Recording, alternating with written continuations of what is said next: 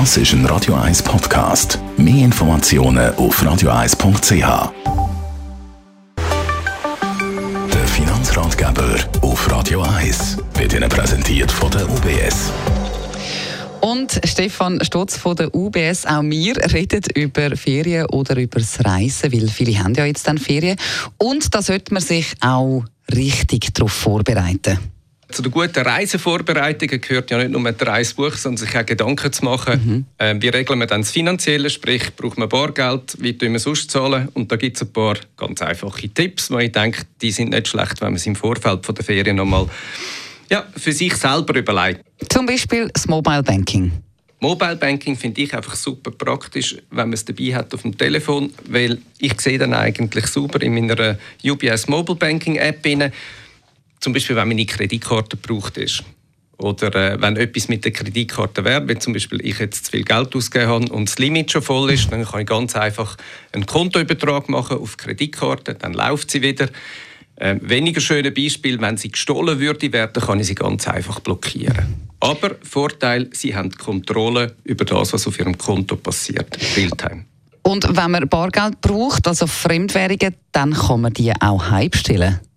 Genau, je nachdem, wo Sie natürlich hingehen, ähm, braucht man äh, Fremdwährungen. Und da ist ein Tipp immer, klar, Sie können auf die Bank gehen und am Schalter in die Reihe stehen und dann Ihre Fremdwährungen am Schalter beziehen. Die andere Möglichkeit ist, man tut sie ganz einfach heimstellen. Das geht im Normalfall etwa zwei Tage. Und äh, die Versendung ist sogar äh, versichert. Von dem her ist das kostenlos, mhm. ganz einfach. Über 75 Währungen können Sie bei der UBS direkt Fremdwährungen heimstellen. Und es gibt auch immer mehr, die direkt mit dem Handy zahlen, also wo das Bankkärtchen auf dem Handy hinterlegt ist. Genau. Jetzt ist natürlich, wir in der Schweiz haben uns recht an die Wind gewöhnt. Mhm. Ähm, also wenn Sie Ferien in der Schweiz machen, können Sie sicher auch die Wind brauchen. Im Ausland funktioniert das aber nicht.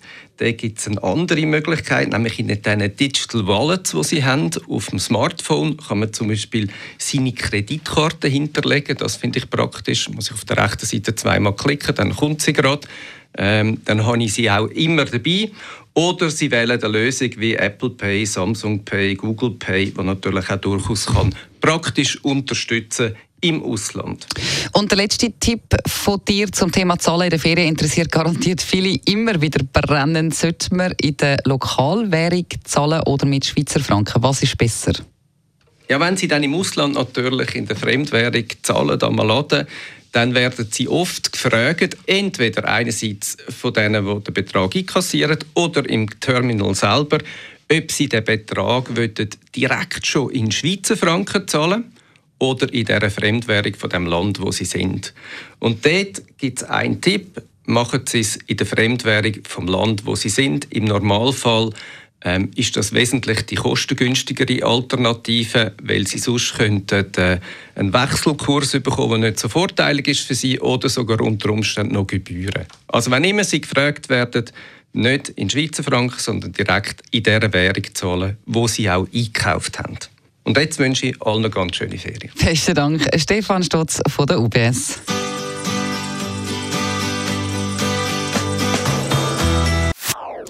Das ist ein Radio 1 Podcast. Mehr Informationen auf radio1.ch.